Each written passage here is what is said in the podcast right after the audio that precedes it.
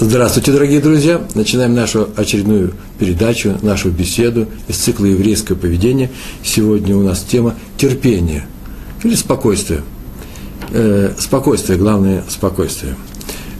В недельном разделе «Ваера» э, об этом написано совершенно четко, о терпении, о том качестве, которое с точки зрения Торы совершенно необходимо еврею, этим качеством необходимо владеть еврею, который соблюдает ее заповеди. Написано в книге Шмот, в 6 главе 13 стих, там так написано, самое начало главы. «И сказал Всевышний Муше и Аарону, и приказал евреям, и приказал передать евреям». Вот это повторение двух глаголов «сказал» и «приказал» э, требует комментария. Что значит «приказал» после слова «сказал»? Можно было бы сказать «и сказал Всевышний Муше и Аарону, чтобы те передали евреям» и так далее. Почему-то вдруг сказано «и приказал для евреев». Раши – на этот стих говорит, что приказал им говорить, Моше и Аарону, говорить с народом мягко и терпеливо. Это приказ, это не просьба, это не совет. Всевышний сказал, я требую от вас, чтобы вы говорили с нашим народом мягко и терпеливо. Это слова Раши. Слова эти взяты из Мидраша, Мидраш Раба, Мидраш Раба Шмот, на книгу Шмот, э, седьмой, седьмая глава в, э, в Мидраше. Там написано так. Сказал им Всевышний, просто разъяснено, э, э, подробно рассказано о том, как приказал им говорить с народом мягко и терпеливо. Сказал им Всевышний, они, евреи, ни за что, ни на что не соглашаются. Они очень упрямые, они вспыльчивы, они нудники. Так я перевел то слово, которое там стоит – то есть они сделают все, чтобы не выполнить вашего приказа. Поэтому готовьтесь, что они вас начнут ругать. Будьте готовы к этому ругать, проклинать, закидают камнями, и все равно вы должны им передать те слова, которые я сейчас сказал вам для них. Итак, получается, что приказ, о котором говорит сама Тора, такое слово используется, приказал, это означает не, не что иное, как будьте с ними терпеливыми, терпение, терпеливость. Э, значит, из истории следует, из этого стиха следует, следует, что таково требование Всевышнего ко всем евреям. Таково начало нашей беседы, а сейчас мы э, углубляемся в тему. Я открываю книги, в которых написано эту тему высказывания наших мудрецов. Есть такое выражение, есть такой стих, именно выражение, которое, э, э, которое приписывается нашим мудрецам. Человек проверяется по тому, как он гневается. То есть человек виден по тому, как он себя ведет в момент, когда его одолевает гнев. Что значит одолевает гнев? Это очень важный момент сейчас наступает, когда он гневается, когда законом разрешено ему говорить гневные слова. По закону. Так сказал Раби Рухам Лейбовиц. Э, посмотрите сами в книге «Дат Хохма» в первой части, в самом начале. В этом заключается прямой смысл сказанного в Талмуде в трактате Ерувин. 65-й лист, 65-й э, лист, не помню, какая страница, 65-й лист. Там так сказано, в трех вещах виден человек, то есть мы узнаем его по трем вещам, мы видим его свойства, его качества. Каким? Бакесо, Бакасо и Бахасо, Вахасо. По карману, по гневу и по стакану. Э, мы об этом говорили неоднократно, по-моему, даже на прошлом уроке, на одном из прошедших уроков так говорили об этом. Просто это слова очень созвучны, некрасиво звучат для педгамы, для э, пословицы еврейской по карману, по гневу, по стакану. Когда человек расплачивается, как он это делает, как обязан расплачиваться, как он это делает, виден характер человека. Один делает это с, с желанием, чтобы оплатить тот труд, за который он сейчас платит. Другой, хотя и обещал заплатить деньги своим работникам, э, задерживает плату, э, приговаривает всякие слова. Ой, много смешного в своей жизни услышал, когда работал по найму. Э, я видал человека, который вообще просто плачет, расписываясь на чеке, который мне давал ну, плачет, э, почти плачет. Э, так ему трудно было расставаться с деньгами, хотя я ему сделал ту договоренную работу, которую мы договорились. И сейчас я без улыбки не могу об этом вспомнить. И э, расплачивается. Как он пьет? Ну, понятно, когда можно пить, например, в Пуре, когда требуется, чтобы он расплатился, он расплачивается, мы видим, что это за человек, какие у него качества. дружить с ним или не дружить, да? Когда он пьет, когда положено пить, мы в Пурим должны что-то выпить, хотя бы немного, как он это делает, а еще по гневу, кас. Таким был Хофицхайм, великий мудрец Торы современности. Он умел гневаться, а его гневу все боялись в том месте, где он преподавал.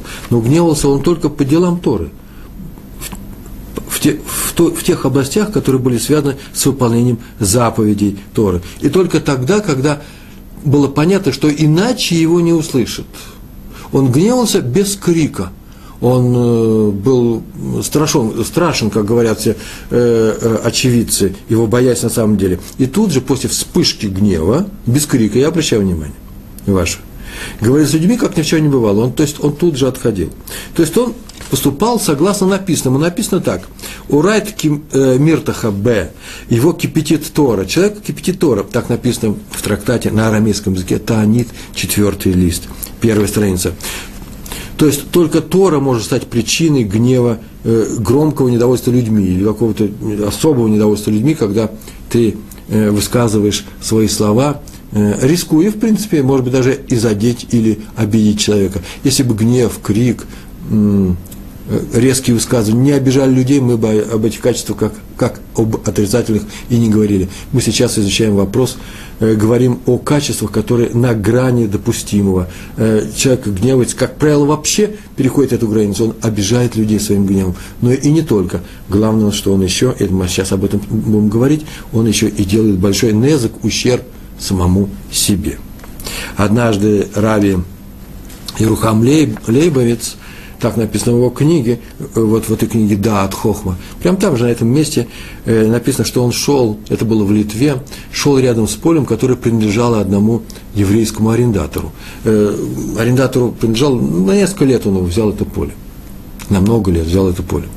И он пригласил к себе одного работника, не еврея, для того, чтобы он э, обнес это поле оградой, э, деревянной оградой, чистокол или э, э, загородка, не знаю. И главное, что он остановился по каким-то своим делам рядом с этим полем и видел, как работает этот нееврей. И к нему подошел хозяин соседнего поля, тоже еврей подошел и удивился, э, что он здесь делает, потому что он-то считал, что ограда идет не в правильном месте, и тот начинает нарушать границу и начинает, зашел на его территорию. И они э, очень резко э, поговорили, и вдруг этот нееврей начал кричать на него и сказал, что он сейчас его убьет, что он его, э, что он его ненавидит, чтобы он убегал, убегал скорее от него, схватил топор, которым он работал, и замахнулся на того еврея, и тот еврей убежал. И вся история. И э, Раби Лейбович, Раф Лейбовец э, э, пишет, очень интересное место было, э, даже я испугался, что делает гнев с человеком. Вот этот еврей так поступил. Я не говорю, еврей не еврей, просто так получилось, так написано в книге. Один человек готов убить другого, он видел, что на самом деле, если бы тот не убежал, он бы его убил, за что? За то, что до чего ему в принципе дела нет. Пускай этот вопрос решают э, хозяева этих полей, владельцы этих полей, он только работник по найму, но и он из-за легкости гнева был, уже почти перешел границу допустимого, понял руку другого человека. Еще одна история про раби Муше Леви, э, руководителя Ешивы Кисера Хамим – так я не выяснил, где она находится. Но так написано, что это Ешива э, находилась не в Нейбраке. Однажды он остановил такси, э, судя по ценам, которые фигурируют в этом рассказе, это происходило лет, наверное, э, ну, наверное, лет 20 назад – и он остановил такси для того, чтобы тот э, таксист машина довезла его до Бней-Брака. Был не очень далеко, он спешил туда, в свою Ишиву, и на Минху. Значит, было не в Иерусалиме дело, и шофер остановился с необычайно недовольным лицом. Вышел человек, э, видно по всему, что очень далекий еврей, очень далекий от Торы. Больше того, у него было такое пренебрежение написано на лице, когда он разговаривал э, с Раби Моше Леви, и э, нехотя ему бросил, садись, залезай. И когда спросил, сколько будет стоить э, дорога до э, Бней-Брака, за сколько времени они туда доедут, доедем, когда доедем, а стоит 70 шекелей. Ну, то есть он цену завысил более чем вдвое, по тем временам. Сейчас это нормальная цена даже. Нет, это не нормально, это очень маленькие деньги, сейчас это стоит дороже все. Так или иначе, э, он всем своим видом показал, что он ненавидит, ненавидит религиозных, э, ортодоксов, как у нас говорят э, по-русски, э, датиим, как говорят на иврите, или есть такое сленговое, сленговое словечко «досы». «Дос» – это э, такая кличка. Э, считается, что она презрительна по отношению к ортодоксам. Я не вижу ничего страшного. Вот я перед вами, перед, перед вами сидит «дос». Это я. И тот ему сказал, что он ненавидит всех досов – и что если бы не проноса, если бы не необходимость зарабатывать деньги, он ни за что бы не остановил свою машину рядом с человеком в черном пиджаке и в черной шляпе. На что Раф спокойно спросил, за что же ты ненавидишь досов? Тот сказал, как за что? Известно за что. Я их ненавижу за то, что они все паразиты, что они все не работают, за то, что они все обманщики, лугуны, сидят на шее у государства. И много чего он рассказал, что все, вообще и конфликты с арабами э, э, происходят через них и так далее. Э, на что Раф ему взял и сказал, с чего же начался рас, э, рассказ, э, я так полагаю, что ты ни одного из них и близко не видел, сказал Раф, очень спокойно. Как я близко не видел? Я с ним, правда, я с ним не очень люблю разговаривать в машине, как вот с вами, но я их очень хорошо знаю. Да нет, ты не знаешь, что он сказал? Наверное, я так думаю. Почему? Потому что э, э, они совсем другие. Тора требует от людей. Ты знаешь, что Тора требует от людей? Например, Тора требует от людей. Посмотрел наш шофер и говорит, если ты не любишь людей, то и не надо, может быть, с ними вступать в конфликт, говоря им о своей ненависти. Вот что Тора требует от, от людей. Шофер задумался и сказал, ты что, хочешь сказать, что зря я ненавижу досов? Он говорит, я не говорю зря, я не знаю, зря или не зря, но я думаю, что в своей нелюбви ты не, ничего не выигрываешь от этого, а проигрываешь много. Тора говорит, что каждый обязан любить других. А вы меня любите? Спросил шофер. Я бы сказал, ехидно улыбаясь, конечно, сказал э, Раф, спокойно улыбаясь. И в чем эта любовь проявляется? А в том, что я с тобой разговариваю, хоть, несмотря на то, что ты меня ненавидишь. Ну, вас-то я не очень ненавижу, сказал он, вы нормальный такой человек, исключение. Э, а почему со мной, кстати, разговариваете после моих слов? Потому что на самом деле ты ко мне так не относишься, ты ко мне так хорошо относишься, правильно? И начали не разговаривать, и разговорились и подъехали туда, куда они хотели. И Раф Ябойс опоздал на Минху, они долго разговаривали, а в конце этот шофер сказал, он не побежал одевать тфилин, надевать тфилин, он не побежал учиться в Вишиву, но он сказал, что, и он не сказал, что первый раз видит таких евреев, но сказал, что очень интересно разговаривать с Равом, а потом подумал и говорит, вы знаете, мне не надо платить 70 шекелей, достаточно 40. Почему? Потому что когда я вас увидел, я сразу залепил цену, так он сказал, вдвое, чтобы, может быть, вы не согласитесь, а вы согласились, такой странный человек, поэтому это ваши деньги. На что Рав сказал, нет, нет, Тора требует, у меня есть такое правило, если дал слово человеку, договорился о какой-то сумме, должен это вы, э, сдержать это слово, и поэтому я согласился, и поэтому полагается тебе 70. А потом подумал, сказал, ну, так как ты начинаешь нас любить, рано или поздно ты вернешься к Торе, я вижу, что это небольшая плата с моей стороны, 30 лишних шекелей, за то, чтобы это произошло. Оба рассмеялись, а то мы расстались. А история осталась. Э, историю рассказывает, рассказал сын того шофера. Шофер не сделал шуву, не вернулся к Торе, но его сын э, учился и э, э учил Тору и рассказал на одном из уроков э, организации Арахим, которая занимается такими людьми, которые приближаются к Торе, эту историю в зале, когда беседовали с раввинами. Стал молодой человек и рассказал эту историю. Еще одна история про раби Мишулама и Игре. Это был учитель Хатам Сойфера. Мы э, с вами неоднократно говорили об этом замечательном ученом, великом мудреце, талмудисте Хатам Сойфере. И учителя у него были э, тоже очень высокого уровня. Он, э, история очень простая – у нас тема терпения, спокойствия, да, не быть гнев, гневливым, правильно? Не, не, не, позволять гневу одолеть самого себя. Вспоминаем на эту тему и смотрим под этим ракурсом на нашу историю. Э, Раби Мишулам Ингре, учитель Хатам Софер, с большим трепетом и очень внимательно, Макпедим на иврите называется, очень внимательно относился к заповеди э, Мацот, э, Мацы, к заповеди Мацы на Песах, которым мы идем на Песах. Он сам косил ту пшеницу, которая шла на Мацу, особую Мацу, э, называется Лемгадрин. Э, э, знаете, мацу можно купить в магазине, можно купить ее в синагоге, можно купить очень кошерную мацу, а можно ее делать самому. И вот эта вот ручная маца, она тоже делается не очень, э, очень даже непросто. Э, особый есть особый ритуал когда они смотрят, пшеницу косят сами, э, э, сами не покупают готовую муку, а ее делают, молят, э, просеивают, молят, потом эту муку э, охраняют так, чтобы ни капелька влаги не, попала туда э, в, особо, в особом месте, потом ее замешивают, пекут. То есть с самого начала, от пшеницы до мацы, которую кладут на стол, э, она все время под присмотром, под внимательным наблюдением. С ней делают Э, максимальное выполнение всех, осторожно, всех заповедей, э, которые требуют от нас осторожности, чтобы, не дай Бог, хамец, хомец попал э, на эту, вода попала на эту мацу, сделав ее хомец. И в доме у, у раби Мешулама Игры, что я очень много сегодня рассказывал, короче, по-моему, рассказывал все эти истории, была одна служанка. Она была, на самом деле, работала в этом доме, она была сиротой. И вот Ребицин, так называют жену Равина, если вы знаете, Рэббитсон, э, жена Раби Мишулама Ингры, попросила ее намолоть мацовой муки на кнедлах. Кнедлах – это такие шарики мучные, которые э, добавляются в бульоны и так далее. Вы сами знаете, что такое кнедлах, в любой, по стране это слово известно. И у них в доме была еще мац, э, муковая маца, обычная муковая маца, а не та, которую положат в виде трех листов особой мацы э, лемигадрин, э, э, глава дома, к себе на стол перед всеми в седер, в, э, на ужин э, пасхального, э, на пасхальный ужин. И она попросила ее намолоть эту э, э, муку, э, э, мацу, мацовую муку, та пошла в кладовку, где хранилась э, мука, и почему-то взяла тот мешочек, который лежал особым образом, отдельно от всего, та мука, которая была намолота с той пшеницей, которая была находилась под охраной равина, и перемолола всю эту муку на кнедлах.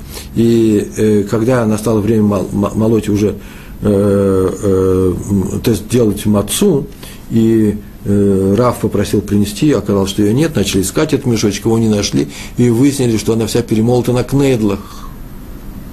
Начали искать служанку, Раф не просил, позовите мне эту служанку, кто это сделал. Таких вопросов вообще никогда не задают, кто это сделал. Тоже отдельная тема, мы уже говорили на эту тему. Ни в классе, ни дома, ни там, где произошло какое-то э, безобразие. Э, вопрос, что делать? Ну, явно не еврейского происхождения. Э, кто виноват? Явно не еврейского происхождения. Что делать, скорее, еврейского, да. А кто виноват, не дай Бог. Очень часто это приводит к обиде. К, к выяснению истинное выяснение поиска виноватого не улучшает ситуацию, только ухудшает. Очень часто такое бывает. Так, иначе служанка исчезла, ее долго искали, нашли ее на чердаке, она там дрожала э, от, от, от страха, от испуга, дрожды плачет.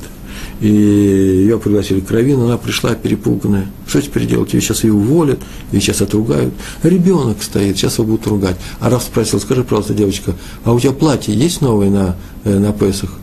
У меня еще платье старое, новое, оно еще году ему нет.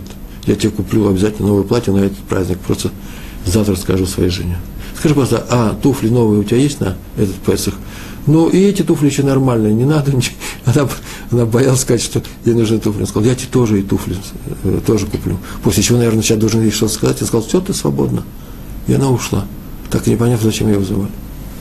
Подарки ей дадут перед Песхом дадут подарки. Великое дело, кстати, перед, перед Песхом нужно нашим женщинам, нашим детям и все, кто связан, нашим домочадцам, дарить подарки при любым еврейским праздникам. Жена спросила, почему он ее не отчитал, хотя бы сказал бы, ну, будь внимательнее в следующий раз. И он сказал, что нет смысла в этом. Она и так напугана. А значит, теперь у него есть заповедь успокоить человека, а не добавлять ему боли. Это заповедь, это не совет, а заповедь помогать людям. И поэтому эту заповедь выполнял. А насчет мацы, так можно взять и одолжить мацу Лемигадрин у своего соседа. Весь город знал, что маца в доме раби Мешула, э, Мешулама особая, но пускай будет теперь не особая, а пускай будет как у всех. Э, э, особая маца – это очень важно, но еще важнее помочь человеку и э, если он расстроен, привести его в чувство. И не дай Бог его расстраивать. Еще одна история про раби Цви Песаха. Френель. Э, Песах – это такое имя у европейских евреев, да и вообще у евреев. Цви Песах Френель. Он написал в книге Швивей Ор, известная довольно-таки книга, о том, что тот, кто гневно, в гневе говорит с другими людьми, наносит себе ущерб больше, чем тому, с кем он разговаривает. И об этом чуть попозже еще скажем, есть макор, есть э, исток, э, есть источник э, этому правилу есть в Талмуде, мы еще будем упоминать с Божьей помощью.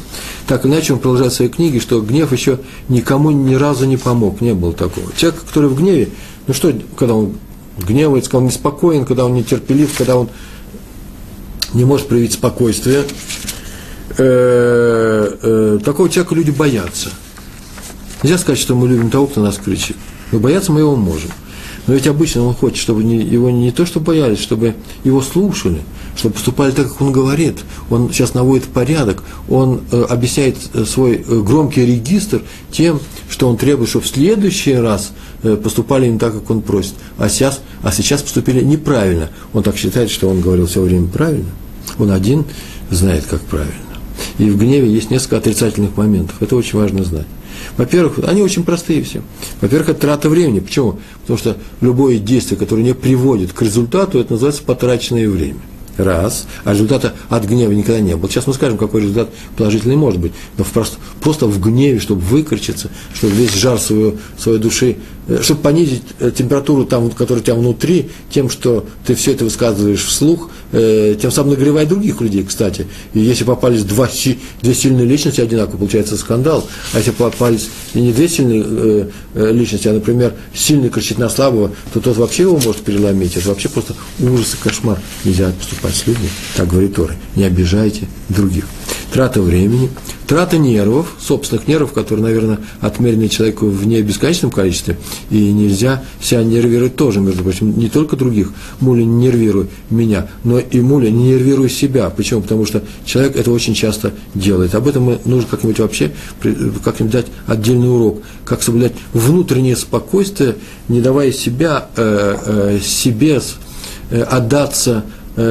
тем угнетающим мыслям, которые иногда на нас обрушиваются э, о здоровье, не дай бог, конечно, или о нашем финансовом положении и так далее. Человек может сделать себе, нанести себе непоправимый вред. Но возвращаемся к спокойствию или к гневу. Гнев приводит к обидам между людьми, это всегда, это гарантированно, высказанным или даже не высказанным, когда один человек, на которого накричали, носит себе эту обиду, эту боль в себе, он может носить ее долго – потому что ему нужно любить этого человека, а, а сейчас своим криком ты лишил его возможности любить себя, тебя и самого. А главное, гнев, как мы говорили, не конструктивен. Да, еще пропустили э, один момент важный. Некоторые чувствуют себя виноватыми после гнева, они мучаются, теперь им надо просить прощения. Для них это, э, в этом моменте есть некоторое унижение, самоунижение. Как же я буду просить прощения? Немногие могут перейти, спокойно пойти попросить прощения у другого, э, признать себя виноватым. Это тоже для этого нужно определенные свои внутренние моральные ресурсы. И не всем это дается легко. А раз так, зачем сейчас загонять такой угол, откуда выходить тебе будет трудно. Главный гнев не конструктивен, как мы говорили уже об этом на одном из предыдущих уроков, гнев, любой крик, э, любой жар в сердце отключает, отключает мозги. Э, так написано в наших книгах. Отключает способность человека контролировать свои действия. То есть перестает делать, человек перестает вести себя разумным образом. И вообще я ни разу не видел, чтобы в гневе, я уже говорил, может быть, об этом или нет, чтобы в гневе человек что-нибудь построил, э, воздвиг, создал, он себя что-то ломает. Как видимо, не просто конструктивен, он деконструктивен. Тот, кто проявляет неспокойствие, именно повышением тона, э, не что иное, как зря тратит свои силы, потому что ничего разумного не создает. Возвращаемся к самому терпению. Гнев – это крайняя, Э, крайняя грань, крайнее проявление качества отрицающего терпения. Теперь вернемся к положительному качеству, именно терпению. Ашем, Всевышний, э, назван в Торе долготерпящим, он долго терпит. То есть евреи э, позволяли себе разные не совсем правильные действия, поступки, когда они ходили под руководством Маше, в 40 лет по пустыне и по отношению к муже, и по отношению к Всевышнему. И э, это еврейский мусар, наука о правильном поведении. Очень важный момент. Однажды о нем тоже говорил, нужно учиться всему у Всевышнего, как это не парадоксально звучит, именно у него. Почему? Потому что проявление его, они все выписаны в Торе, в Хумаше, в Пятикнижии Моисея, э, как э, наше восприятие того, каким образом он поступает, э, ведет себя с нами. Вот это и называется его атрибуты, а из этих атрибутов мы учим, что так себя и надо себя вести. Какие качества он проявляет с нашим народом, такие так, такие же мы должны проявлять в отношениях между собой. Правило очень простое. Например, он нам прощает прегрешение, мы поступили неправильно, он нас простил, и мы должны научиться уметь прощать ошибки других людей. Он не злопамятен, это очень второй важный пункт. Это очень трудно. Так легко все это произнести, не, не будь злопамятным. Как-то можно не помнить зло, которое тебе сделали. Всевышний не помнит. Никогда он не сказал, смотрите, евреи, я вас прощаю, несмотря на то, что вы сделали плохое дело. Или, например, второй раз сказать, смотрите, вы уже второй раз это делаете. Сколько можно терпеть. Он не носит на нас обиду в себе, он нам ее не, не выказывает, не высказывает. Понятно, что э, э, он не, э, не обижается, потому что он же всемогущий, а тот, кто обижается, явно в нем наступает э, некоторый недостаток, а у Всевышнего нет никакого недостатка. Что за недостаток? Человек, человек потерял спокойствие, человек потерял э, веру в людей. Видите, это можно сказать про человека. Всевышний потерял веру в людей. Что же он такое может потерять? Он самодостаточен. Все, что есть, есть в нем. Э, и еще третье качество, он нам доверяет. Это очень важная вещь, видеть нас взрослых, ответственных людей. Понятно, что все мы взрослые люди, но вот видеть в других, э, э, доверять другим людям и в том, в том смысле, что не смотреть на них как на малых и э, ничего не, Э, детей, которые не смыслят, что они делают. Я понимаю, есть такое, такое качество, есть такие нудные люди, которые, когда объясняют, как нужно пройти в булочную, тебе расскажут, в, какой, э, в каком месте, куда повернуть, направо, налево, через четыре шага будет то-то, не обращая внимания и так далее, и так далее. Это называется нудное ведение разговора, это черта характера. Здесь нет ничего, что касалось бы нашей темы, ничего плохого нет. На таких людей не шумят, не кричат, просто знаете, что среди нас нудники. Все мы в какой-то части нудники по отношению э, к другим людям в некоторый момент нашей жизни. Одни больше, другие меньше. Так иначе, это не то качество, за которое, о котором нужно долго говорить, но не будьте нудниками, когда воспитывайте других людей, а особенно, когда вы теряете спокойствие с ними. Так вот, он к нам относится как, как тот, кто доверяет нам э, что-то сделать. Он говорит, делайте, и знает, что мы это сделаем. И в луч, будучи готовым себя помочь нам. И еще, главное, он не гневлив. Ну и мы тоже. Почему? Потому что часто написано в Торе, и разгневался Всевышний. Это же не что иное, как наше ощущение того, э, как он сейчас к нам относится. Он как-то с нами поступает, и нам не нравится, как нам с нами поступает, и мы его боимся. Вот это вот не нравится, плюс боимся, и называется э, ощущение человека, э, стоящего перед тем, кто на него гневается. Мы, это, поэтому тоже написано, разгневался, разгорелся гнев Всевышнего, ярость его. Итак, Ашем, Всевышний, назван долготерпящим. Так написано, э, что это означает?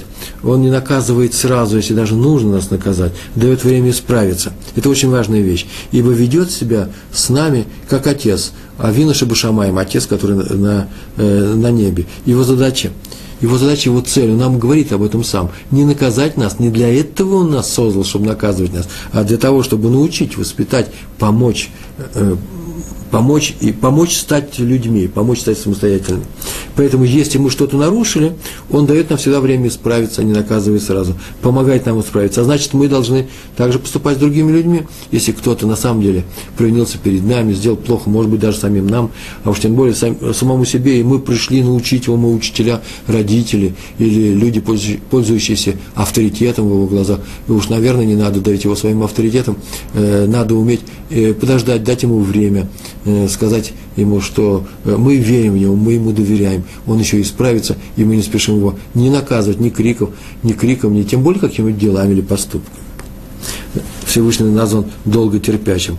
Он не наказывает нас сразу. Об этом мы сейчас только и говорим. Э, это умение, орахапаем, умение терпеть, не гневаться, об этом написано в, в книге, замечательной книге, которую все мы знаем и учим. Здесь читается у нас на Толдот и Шурун лекции, видеоуроки даются по Перкиавод. В главе второй Перкиавод, в некоторых списках, это вторая Мишна. Посмотрите, я сейчас скажу текст, потому что не все не совпадают. Требовательный человек не научит, он плохой учитель. Тот, кто слишком требователен к своим ученикам, кто не умеет прощать, кто не долго терпив, Э, терпи, э, э, э, не может долго терпеть. Учитель должен быть бесконечно терпеливым. Я повторяю, бесконечно терпеливым. Нельзя, чтобы сказали, чтобы этот человек сказал, вот этот ученик вывел меня из себя. Что значит вывел, себя, вывел меня из себя? Кто выходит из себя, тому запрещено быть учителем. Вообще интересное выражение – выйти из себя. Получается, что сам человек сам про себя говорит, соглашается. Я вот в этот момент был не свой. Я вышел из себя. Я сам остался где-то в стороне, а это был не я. Я стал другим. То есть я поступил намного хуже своих качеств, я намного лучше. Это, мне, извините, это был не я, это какой-то был э, клон э, э, меня, э, какой-то зомбированный элемент, за которого я не в ответе. На самом деле я хороший, вот что он говорит. Э, я лучше, чем тот, кто и так поступил. Вообще это плохая рекомендация самого себя. Почему? Человек сказал, я был вне себя, хотел, он хотел сказать следующую фразу, что у меня есть смягчающее, э, извиняющее э, обстоятельство, я случайно был себя, поэтому не наказывайте меня. Вы меня извините, но не что иное, как он сказал, не, извиня, не привел не извиняющие обстоятельства, а сказал обвинение самому себе. И все равно, что человек, э, выпив немного лишнего, сказал, ну что же теперь ругаете меня э, за то, что я сделал нехорошую вещь. Я же был пьяный. Это называется, что он сейчас и объяснил. Так я и сам и был пьяный, я и поступил плохо. Это называется еще ухудшить обвинение в свой адрес, потому что пил-то он по своей воле. Но иногда можно проявить качество, мы уже говорили об этом, намекали, противоположное терпению и терпимости, сымитировать гнев – это очень важная вещь. Об этом написал, написал Рамбам Маймонит. Он так написал. Когда ты гневаешься, ты можешь гневаться, пожалуйста, но внутри надо оставаться спокойным и холодным. Внутри. Поэтому, если вы чувствуете, что внутри вас стало жарко, что градус вашего отношения к людям поднялся, у вас большая температура, вы заболели чем-то очень горящим там внутри себя, то нельзя ничего имитировать. Повторяю, можно сымитировать гнев, потому что, например, некоторые люди, которые по-другому не понимают, например, маленькие дети, в некоторые моменты сделать строгое лицо. Сделать строгое лицо, и мальчик испугается, потому что он никогда не видел папу, который смотрит на него со строгим лицом, и он задумается, это, так сказать, флажок, ориентир такой поставлен, э, метка такая в этом месте поставлена. Ой, в этом месте опасно, здесь опасно. Можно сымитировать, если вы внутри очень холодно. Если вы внутри на самом деле не переживаете, ах ты какой, какой плохое дело ты сделал. Он, может, плохое дело сделал. Но если вы переживаете, если у вас горячо внутри, вы не можете имитировать ничего, запрещается. И поэтому об этом сказано в, э, в Талмуде, трактат Могила, 20 он написал, 28 лист, первая страница. Спросили ученики Раби Зейру, известнейший талмудист, мудрец Торы, в силу каких качеств он получил с неба долголетие. Столько лет, много лет э, живет. Наверное, он уже был глубоким стариком. И он ответил, в силу того, что ни разу я не выходил из рамок спокойствия, Лагайте Макпид, да? Из э, рамок спокойствия, из себя я не выходил внутри своего дома. Называется бетох бейти, внутри своего дома. И все так понимают, что, наверное, ему дали долголетие за то, что он ни разу не кричал ни на кого из своих домочадцев, ни на жену, ни на детей, ни прочих людей, которые живут у него в доме. О, из-за этого он живет очень долго.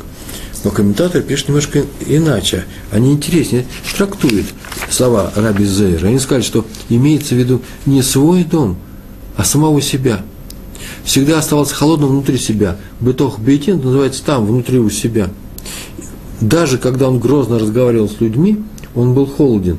И не давал жару слов, которые он сейчас очень горячие слова говорит другим людям, войти внутрь, э, войти э, в, внутрь самого себя, внутрь своей души. За это он получил долголетие. Мы говорили несколько раз уже о трех свойствах, которыми должен обладать настоящий раввин. Во-первых, настоящий раввин – если вы не настоящего раввина, только не говорите, что Пятигорский назвал вас не настоящим. Я вас очень прошу. Это контекст моей беседы. Каждый раввин, какой он есть. Ну, так написано в наших книжках. Э, э, тот, кто преподает Тору другим людям, тот, кто дает советы, тот, кто руководит э, другими людьми, настоящий раввин, снова повторяю, он обладает тремя свойствами. Он умен, он все знает. Знает законы, знает Тору, может дать урок, а главное, что он э, на самом деле еще и умный человек. Между прочим, умным все можно сделать. Это еще не значит, что какой у тебя был низенький IQ, ты никогда не сможешь стать э, раввином. Есть случаи совершенно удивительные, когда обычные люди, даже ниже среднего, много ниже среднего, становились выдающимися мыслителями, выдающимися э, специалистами. Я же рассказывал, несколько их биографий упоминал, и еще буду рассказывать. Так иначе настоящий раввин очень умен, он очень добр, без доброты нет никакого равина. Равин соблюдает заповеди Торы. И там написано в Торе, люби своего ближнего, любого другого еврея, как самого себя. А это и есть доброта. Нельзя любить и не быть добрым. Можно просто поговорить на эту тему, я просто еще не видел. И еще, в его окружении такие же люди, как он сам. То есть все люди, с которыми он руководит, стараются быть такими же умными и добрыми, как он. Теперь можно добавить еще одно правило. Он, раввин настоящий, еще и терпелив. И это свойство настоящего учителя. А во время учебы это может быть самое главное. В принципе, э, некоторые говорят, что э, умение быть терпеливым и э, умение любить, свойство любить людей, это одно и то же. Согласен с этим.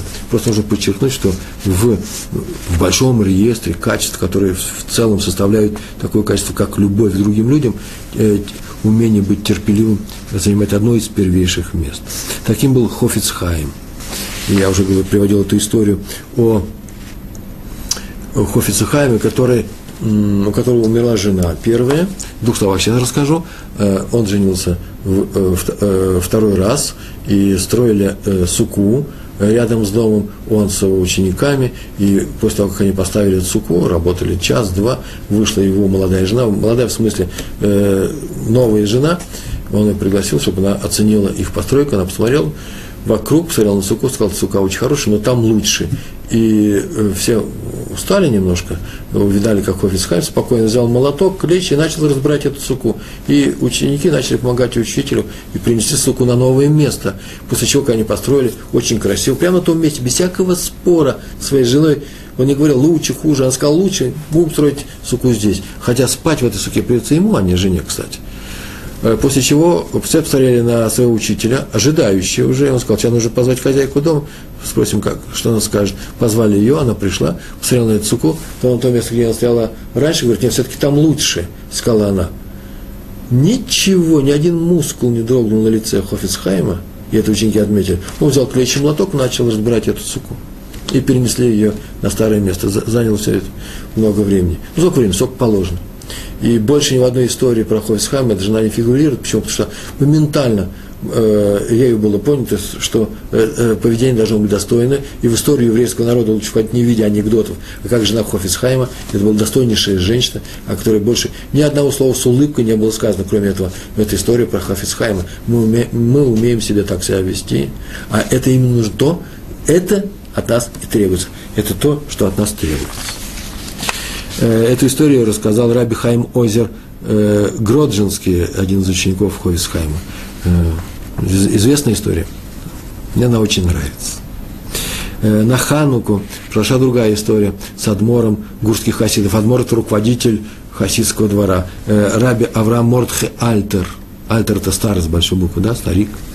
Авраам Мортхе Альтер. Это вообще и фамилия их была.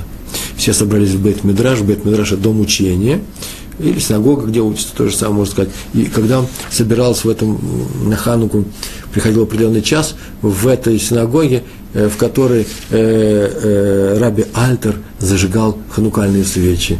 Он входил, обычно подходил к этим свечам, говорил на идиш, он говорил, ну, приступаем, ему давали спички, он подходил, зажигал свечу шамаш, потом приносил все благословения и зажигал все свечи в правильном порядке, потом все говорили амен на эти благословения, потом пели, что положено. Так повторил каждый вечер. И народу приходило очень много со всего местечка, со всего города. И вот однажды он пришел, сказал, ну, начинаем, ему дали спички, он подошел к этой хануке, а хануке стояла не на столе даже, она отдельно, такое на возвышении, на, э, больших, на одной, на нескольких ножках стояла э, большие под, стаканы, залитые с маслом, и там были плошки и свечи, э, фитили. И он подошел к ней, и вдруг кто-то нечаянно выдавленный из толпы э, толкнул эту хнуки, она упала, масло разлетелось, стаканчики разбились, кого-то даже испачкался, все ахнули, началась суматоха. Когда начинается суматоха, я вам очень советую, в следующий раз, когда начинается суматоха, смотрите на лицо своего равина, как он себя ведет. Все посмотрели на лицо Рами Альтера, мускул, как я сейчас уже говорил про Хойсхайма, не дрогнул. Он не стоял с каменным лицом, всем видом показывая, ну что здесь вообще делается, как себя ведете. Может так молча стоять укором для всех людей. Он так не делал. Он стоял и ждал, когда все это, э, как будто наведен порядок. Я повторяю, ни один мускул Ни в каком смысле э, э, ничего не случилось. Как будто он сказал, сейчас он через одну секундочку мы сейчас все приготовим. Приготовили через минуту, через две. Что он сделал? Он отошел снова на два шага, взял спички в руки, подошел, сказал, ну, приступаем. Как будто бы ничего не произошло. Это было отмечено за него. Человек необычай, обладал необычайным спокойствием.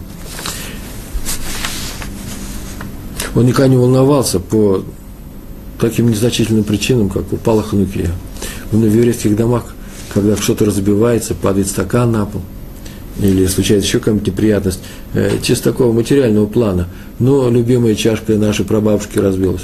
В еврейском доме все кричат «мазалтов». Что такое означает «мазалтов»?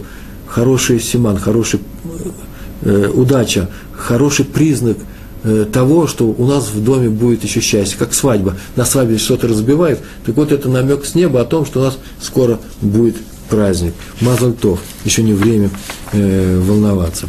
Э, три истории, очень коротких, рассказывал мне совсем на днях один человек, который ездит, русскоговорящий раввин, который ездит в Россию постоянно на уроки, в, на разные семинары. Э, лет 5-6 назад – я не помню, какая организация его приглашала, он мне сказал, я просто не помню. Возможно, Joint. Сегодня бывают такие кошерные семинары. Хорошая организация, делает очень много полезных вещей. И пригласили его, и он приехал поздно ночью на самолете Эль-Аль в Москву. И шофер э, Джойнта, скорее всего, это была эта организация, э, привез, встретил его и привез в гостиницу. В гостинице была ночь, час или два ночи. По-моему, гостиница, гостиница э, столичная – советская, гостиница или советская, которая рядом с уголком Дурова. Как-то он назвал ее. Сейчас скажу почему. Потому что это раньше, это была гостиница э, э, пограничных войск, Министерства внутренних дел, где остались пограничники. Что-то такое. Это сейчас выяснилось. И он приехал, и шофер э, вместе с ним подошел к стойке. По правилам шофера должен довести, довести до номера, а на завтра взять, прийти к нему и взять его и отвезти на те уроки, которые он дает. А была уже ночь или два, две ночи, два часа ночи усталые были, были. И в этом лобби, в этом э, сотрудница э, гостиницы, э, полная женщина – посмотрел его документы и говорит, вообще-то, как вы попали на территорию Советского Союза, у вас нет э, штампа паспортного пропуска, как это называется, паспортный контроль. Он, он прекрасно говорил по-русски, но мало вникал в это дело. Нету, нету, что теперь делать? Он сказал, я вас не могу устроить. Но нету, нету. Он вообще молчит. Это я говорю, нету, нету. Он молчал. Шофер сказал, как, такое его переповезу обратно. Знать, что не знаю, сказала, это постсоветская женщина э, э, на довольно повышенном тоне. Э, вот смотрите, показывает шоферу, здесь стоит штемпель с циферками какими-то, и они не отпечатались. Ну, вообще мог, мог, наш район мог такую фразу сказать, а что, как Максим на пузе прополз под э, э, колючей проволокой, пропустили же меня, знать, что не знаю, я вас не, не буду регистрировать. Пошел Равин, сел в кресло усталый, достал книжку и начал читать, ну, Талмуд всегда с собой – Шофер возмутился и сказал, что теперь никого не повезет. А ему нужно домой ехать шоферу. Он тоже постсоветский шофер. Ему нужно ехать домой, поэтому он сказал, что он отсюда не уйдет, пока она будет себя вести э, прилично и пристойно. Они так крепко поговорили, женщина куда-то ушла, хотя могла позвонить прямо отсюда. Э, здесь стоял телефон. Пошла, поговорила, и говорит, ну ладно, вышла она. Говорит, я все устроила. Они там записали, что на въезде к вам не приставали, что у вас не пропечаталось все это. А перед тем, как она вышла, шофер подошел к Равину и говорит, Ребе, пора волноваться. И с тех пор в нашем кругу, вот наших друзей, у нас всегда есть такая поговорка. Пора волноваться. Нет, еще немножко подождем. Не надо волноваться. Вторая история с ним же произошла. По-моему, даже, э, по-моему, год назад у него потерялась сумка. Э, ехал один из известнейших моих друзей, Равинов с ним, это уже произошло в Домодедово, и у него пропала сумка, упала с коляски, чемодан остался, а сумки нет. И на нем тоже как-то он не переживал, хотя в сумке были дорогие тфилин, подарки для жены, как потом выяснилось. И начали бегать, прыгать. Но сумка пропала, кто ее теперь вернет в этом водовороте людей? Понятно, что люди разные бывают. Э, после чего Осталось несколько минут вообще, все закрывалось, регистрация на посадку закрывалась, и один человек закричал, ну, на всякий случай я побегу в милицию, а милиция была прямо рядом, он бежал, говорит, так прям закричал, э, у нас проблема, они сказали, что пропала, сумка, вот возьми, она лежит. Кто-то из людей увидал эту сумку, Всевышний Не спит страж Израиля, Всевышний нам помогает. Кто-то из приличных людей, приличных людей намного больше, чем неприличных, не дай Бог. В русском народе это, дост, это достойный народ. Кто-то увидал эту сумку и отнес в милицию, это недалеко было. И он получил эту сумку, и когда ему ее возвращали, он тоже даже не обрадовался, то есть он не расстраивался, не обрадовался. Все с неба, такое было спокойствие. Э, и ему сказали еще тут на, на месте, что Рэба еще не пришло время волноваться, потому что все знали эту историю. И э, последняя история, которую он нам рассказывал, то лет 5-6 назад он летел в самолете, который летел из Тель-Авива Эль-Аля в Москву, и что-то произошло с шасси, и шасси не раскрывался, самолет начал делать круги вокруг Москвы. Лет 5-6 назад, в мае это было. Э, вы меня извините, я его сам встречал, поэтому эту историю я очень хорошо знаю.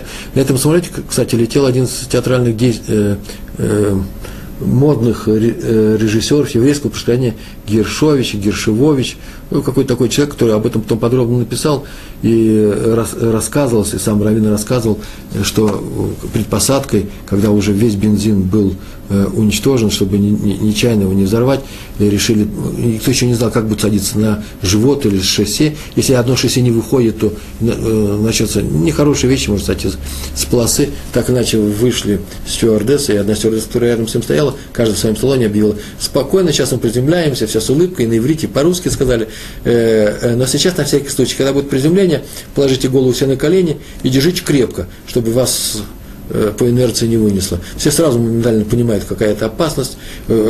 Как рассказано, рассказывалось у стюардесс, которая рядом стояла, рука была белая, но лицо улыбалось, все нормально, нужно было успокоить людей. Она сама испугалась, и когда все положили голову на плечи и ждали, когда будет удар Э, колес, о шасси, о э, полосу, все закричали весь, это же израильский самолет летел, Эль-Аль, все закричали Шма Израиль, там религиозно был меньше половины, там много меньше половины, там все сидели нерелигиозные люди, очень кричали громко Шма Израиль.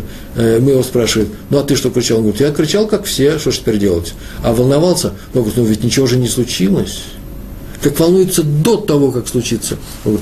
Если Всевышний не хочет, не случится. А если Всевышний хочет, можешь волноваться, не волноваться, и ничему не поможет. Вы можете сказать, таким он родился. Но это не всегда так. Сейчас я расскажу несколько историй на эту тему, что не всегда такими рождаются. Раби Шмуэль становится такими людьми. Раби Шмуэль Уминер, так его звали Уминер, рассказывал о встрече с одним учеником из Ешивы Радин, из Ешивы, где преподал Хофисхайм. А Хофисхайм, этот человек отличался какой-то особым, удивительным спокойствием, даже на фоне остальных раввинов. Э, и он сказал, откуда у тебя это качество? Он сказал, вообще-то ты, наверное, таким родился? Тот сказал, нет. Я был очень вспыльчивым человеком, легко загорался, возбуждался и очень трудно отходил, успокаивался. Но вот что однажды произошло. Надо сказать, что у Хофицхайма был такой обычай, когда он видит какой-то недостаток в каком-то другом человеке, он ничего ему не говорил, своим ученике ничего ему не говорил, но приглашал его прогуляться с ним, сделать прогулку. Променад такой, рядом с Ешивой, там была специальная аллея. Я с ним разговаривал, ходил, разговаривал, и чинил его, это качество. Он ему объяснял, не говоря, вот ты чем, каким качеством нехорошим обладаешь. Он ним говорил на эту тему. Это называется хизук, укрепление человека. И он с ним поговорил на тему качества савланута. Савланут – это э, не что иное, как качество спокойствия. Привел примеры из Талмуда, рассказал о мудрецах, рассказал истории. Например, как я вам рассказываю, только очень спокойно, несколькими словами. И и этот человек говорит, вот я исправился с тех пор, я ни разу ни на кого не закричал. Как вспомню, как со мной Хофисхайм разговаривал. И сразу же весь гнев, все желание громко говорить у меня пропадает. Понятно, что тут важна была сама личность Хофицхайма. Не столько его слова, сколько вот, э, его, сам факт, что он говорит с тобой. Э, есть, была история, рассказывал я на своих уроках, про одного э, торговца, который, владельца магазина, который торговал в Радине, стоял в Радине, и торговец нарушал субботу. Ему однажды сказали, что ты, конечно, смелый какой, а от Хофисхайма ты пошел бы поговорить на эту тему, он недоволен. Ну что недоволен, недоволен, ничего я не боюсь, возьму и зайду, и вы видите, ничего мне не изменится. Взял зашел. Через несколько минут вышел задумчиво и больше никогда не нарушал субботу никогда не нарушал. Настолько это мало времени прошло, что его потом спросили, через много лет спросили, что же он тебе сказал. Он говорит, он ничего не сказал. Он взял мои руки, свои горячие руки, посмотрел на меня и сказал, шабас, шабас, и заплакал. И с тех пор у меня жжет, после слезы жгут мои руки. В Талмуде написано о плохих свойствах гнева, неспокойствия. Э, знаете, чтобы быть негласловным, меня спрашивают, какие макурот, какие источники здесь есть. Пожалуйста, Псахим 66 лист, Танит 4 лист, Шаббат, записывайте, записывайте, Шаббат 105 лист, Кедушин 41 лист, Брахот 29, это очень важная вещь, там, посмотрите, это очень важное место, и там написано о плохих свойствах гнева. И написали наши великие мудрецы, решением, это те, которые первые были из в Европе э, во времена Раши и дальше, и позже, э, об этом же писали еврейские мудрецы известные о свойствах гнева. Вот, например, что написал Мейри на страницах трактата, комментирует трактат Таанит. Я сейчас его только назвал, Таанит, четвертый лист. Я сейчас прочитаю, потому что это мой перевод. Тора обязывает мудреца с гневом реагировать на любое проявление нелюбви к Торе. Могу повторить. Тора говорит, гневайся там, где ты видишь ненависть к Торе, там, где видишь поношение мудрецов. И все равно, Мэри написал, тем не менее, стоит уменьшить себе это качество, когда отчитываешь человека и наставляешь его на путь истинный. Ибо твой гнев не даст твоим словам войти в его сердце, и он продолжит э, нарушать. И до чего ты добился. Поэтому старайся поучать, так написано, так он сказал, поэтому старайся поучать спокойным, э, в, э, э, спокойным голосом. Ибо написано в книге Коэлет, 12 глава, 10 стих, это экклезиаст. Там так написано, удали гнев из своего сердца, и тогда не будет ущерба твоему телу. Здесь по телом понимается духовное тело, в смысле качество характера, медот, а иногда и в прямом смысле. Одного учителя точно в Талмуде написано, я сам читал совсем недавно, э, побили за обидные слова, сказанные им в адрес людей.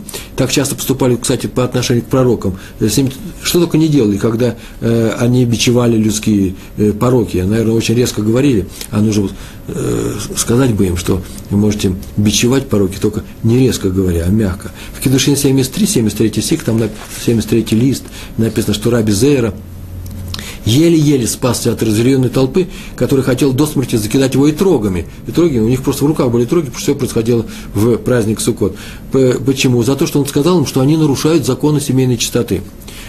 Пошел Рава и сказал, раз так учат людей, пошел Рава и сказал им то же самое, те же самые слова, но спокойно и с любовью – и они подарили ему шелковые одежды. Так написано в трактате души.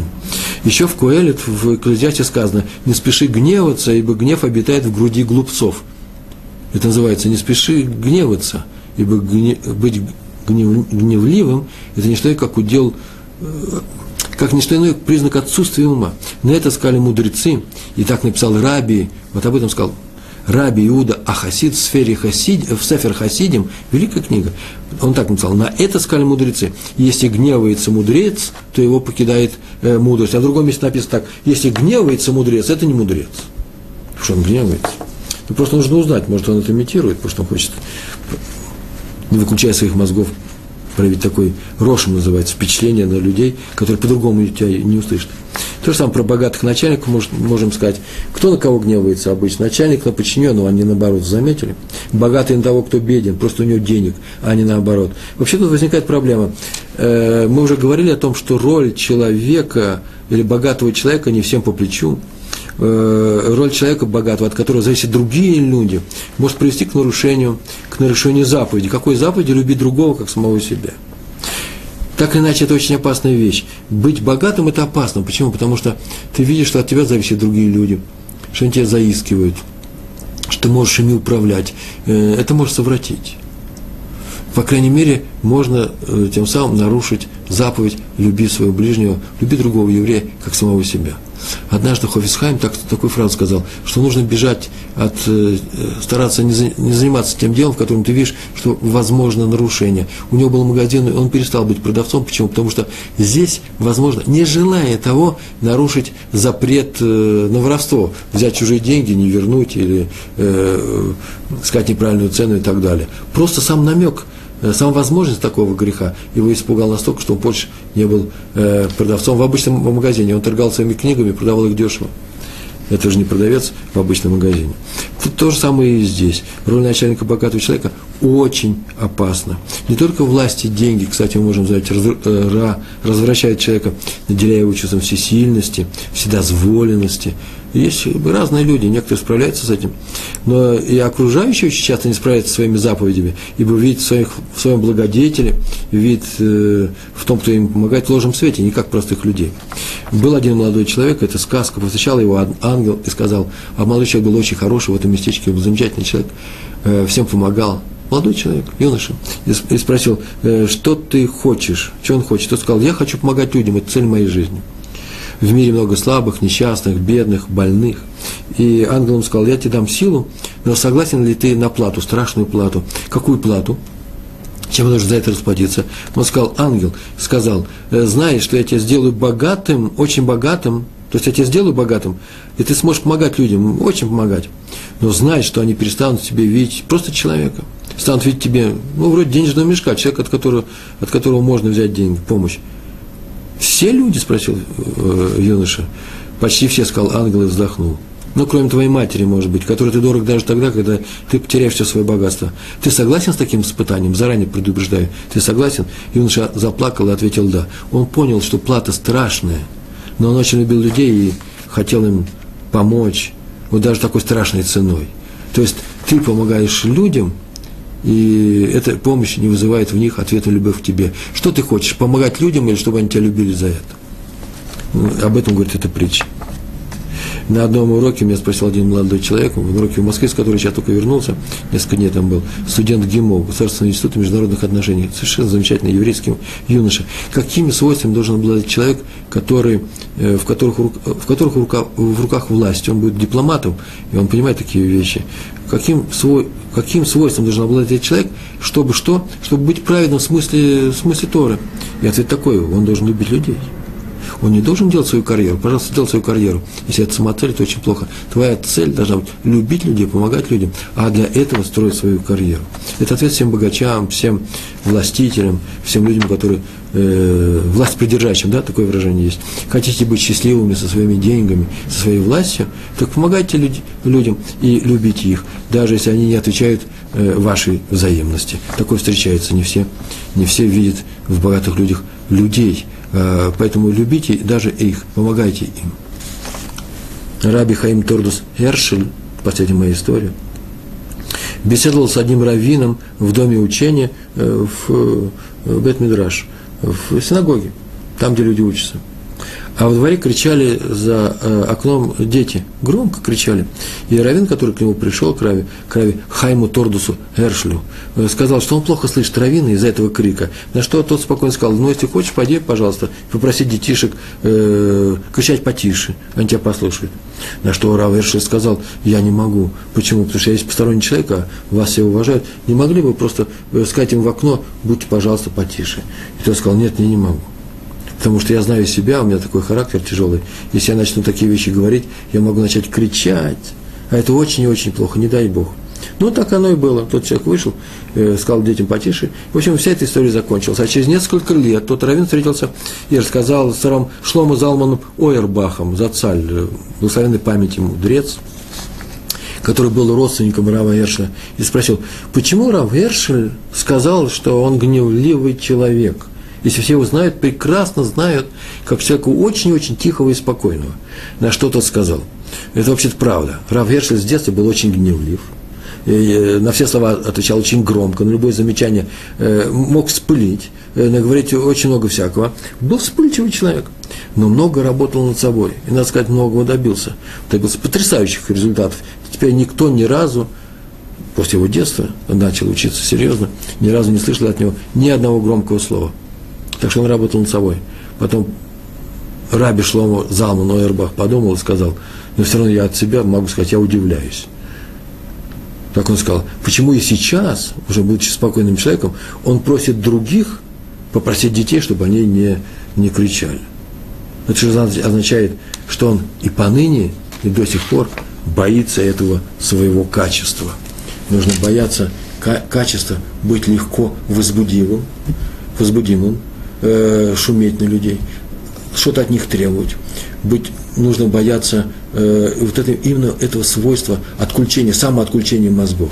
Даже если у тебя этого уже качества нет, бойтесь, никогда не приближайтесь к гневу и близко. А поэтому результат сегодняшней нашей беседы – старайтесь избегать гнев, Никогда не ругайте других людей, которые гневаются, они э, допустили слабость, они допустили маленькую ошибку, за это на них мы не будем гневаться, они еще э, э, изменятся. Каждый из нас смотрит самим собой. Мы с вами спокойные люди. И еще поверьте мне, э, э, волноваться не наступило время. Большое вам спасибо, всего хорошего, до свидания, шалом.